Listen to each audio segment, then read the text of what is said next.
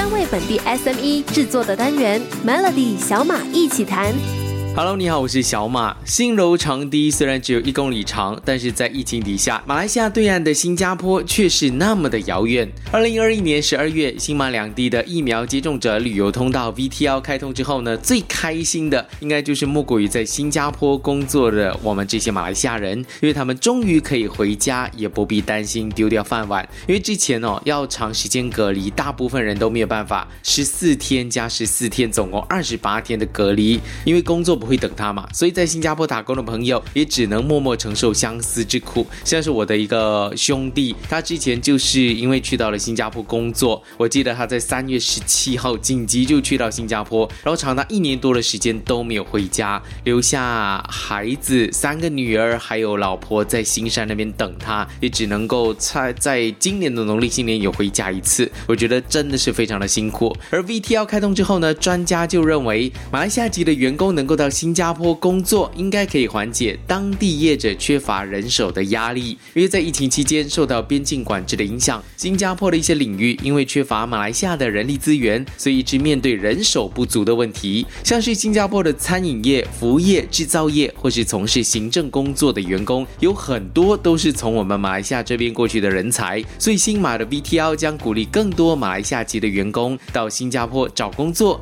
解决当地业者的人手短缺问题。不过，对于 VTL 的开通，可能我们马来西亚就笑不出来了。因为如果马来西亚人到新加坡讨生活，对于想要重振经济的柔佛新山业者来说，可能就是另外一种挑战。因为我们将会面对新加坡的人才竞争。不过，疫情看起来还没有到一个头，病毒比疫苗变种来得更快，所以只要疫情还没有受到控制，往返马新两国的民众还是会有顾忌。预计到了二零二三年，情况才会恢复到疫情之。前，明天的小马一起谈，再来跟进一下泰国中小企业的情况。锁定 Melody。新冠疫情除了打乱我们的生活，另一个影响最深的应该就是中小企业。其实全世界各地的经济都受到了影响，我们邻国泰国的情况也不例外。今天我们就来看看，就在我们抬头看，在我们国家上面的泰国的中小企业的情况。泰国商会大学的调查指出，因为新冠疫情持续了接近两年的时间，中小企业都没有办法长期承受冲击。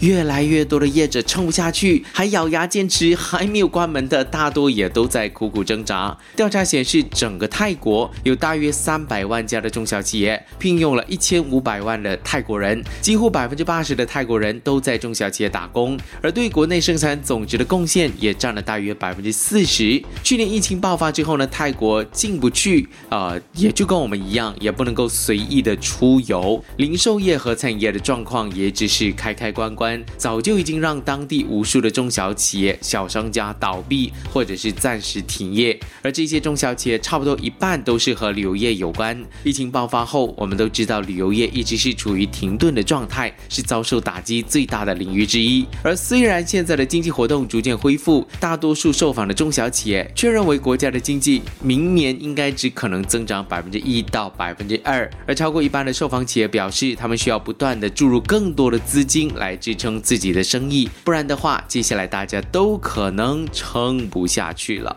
专家有说，现在的情况显而易见，中小企业都在等待死亡。若不拯救中小企业，泰国的经济复苏将会变得很慢。面临倒闭风险的中小企业，主要是集中在服务、贸易和工业领域。全世界现在都处于两难的情况。你看，恢复经济，疫情就会反弹；如果行动管制，企业就真的等死。泰国的情况值得我我们去参考。如果更多的中小企业倒下，经济到底会变得多糟糕呢？明天回到了马来西亚，来看看马来西亚中小企业面对到的难题要怎么解决。锁定 Melody 小马一起谈。春江水暖，马来西亚的中小企业现在正处在开放和收紧的边缘当中，因为变种病毒的关系，让以为已经结束疫情的我们，突然泼了一盆冷水。马来西亚的中小企业现在要的是什么呢？财务问题肯定是迫切需要解决觉得马来西亚中小企业工会就希望银行能够暂时不要对付那些没有办法偿还贷款的中小企业。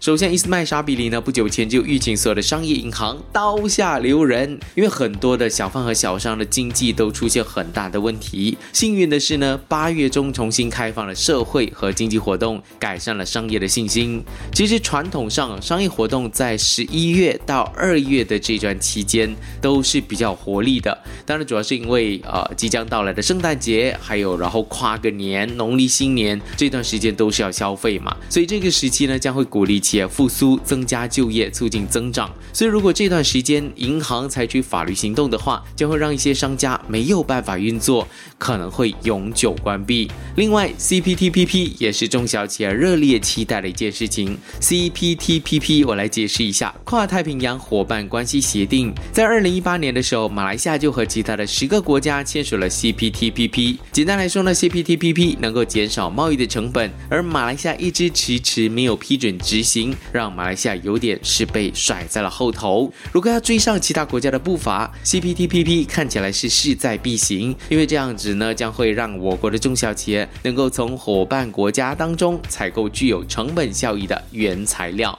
明天再来跟你说另外一个国家柬埔寨的中小企业，是不是很少听到柬埔寨的中小企业什么情况呢？想要知道的话，锁定明天的 Melody 小马一起谈。这个星期的小马一起谈，让你了解东南亚几个国家中小企业各自面对的问题。柬埔寨是一个以工厂制造业为主的国家，因为疫情停工的柬埔寨中小型企业已经大规模的现在恢复了运作。柬埔寨当地的疫情也好转，政府在十一月份的时候就重开。国门全面恢复各行各业，业到现在为止呢，柬埔寨大约四万三千家的中小企业已经恢复生产。这些企业大多数是从事制造业、食品还有农产品加工业。中小企业是柬埔寨经济发展的核心引擎。柬埔寨全国有大约五十二万家的中小企业。当地的政府呢，为了协助中小企业度过疫情的危机，就推出了总值一亿美元的联合融资计划，为中小企业提供优惠贷款。在这项计划下呢，中小型企业可以申请最高二十万美元元的营运资本，还有最高三十万美元的投资资本。贷款的最高利率是每年的百分之七，还款期是四年。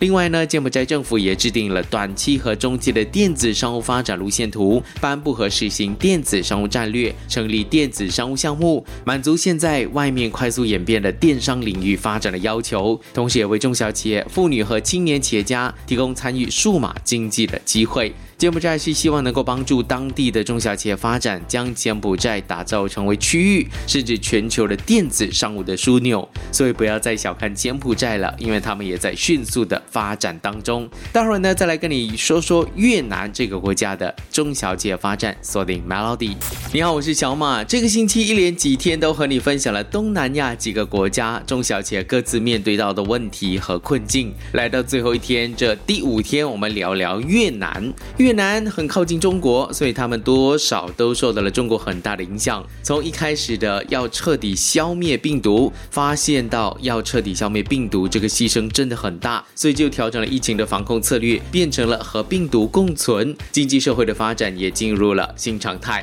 今年第四轮疫情爆发以来，大部分的中小企业的收入都减少了一半以上。要在新常态下恢复运作，钱是企业普遍现在面对到的最大难题。自二零二一年头以来呢，越南每个月有一万多家的企业停产，等待解体或者破产。如果疫情得不到控制，全年退出市场的企业数量将达到十五万家。而企业现在面临到主要的困难是现金流断裂，病毒检测费用非常的高，人力资源严重短缺，供应链也还没有修复等等。很多的越南公司都已经精疲力尽，都说借不到钱很难，但借不到钱也不能够只都怪银行，因为在越南还是有很多做生意都是偷偷摸摸的，大部分中小企业的财务状况。不够透明，所以越南的银行也很为难，不可能要他们随随便便就借钱给这些来历不明的商家，而且很多的中小企业都没有资产可以抵押，也也没有保障还款的收入来源，这个时候放贷的风险很大。而越南的目标是通过实施全国性的数码转型计划，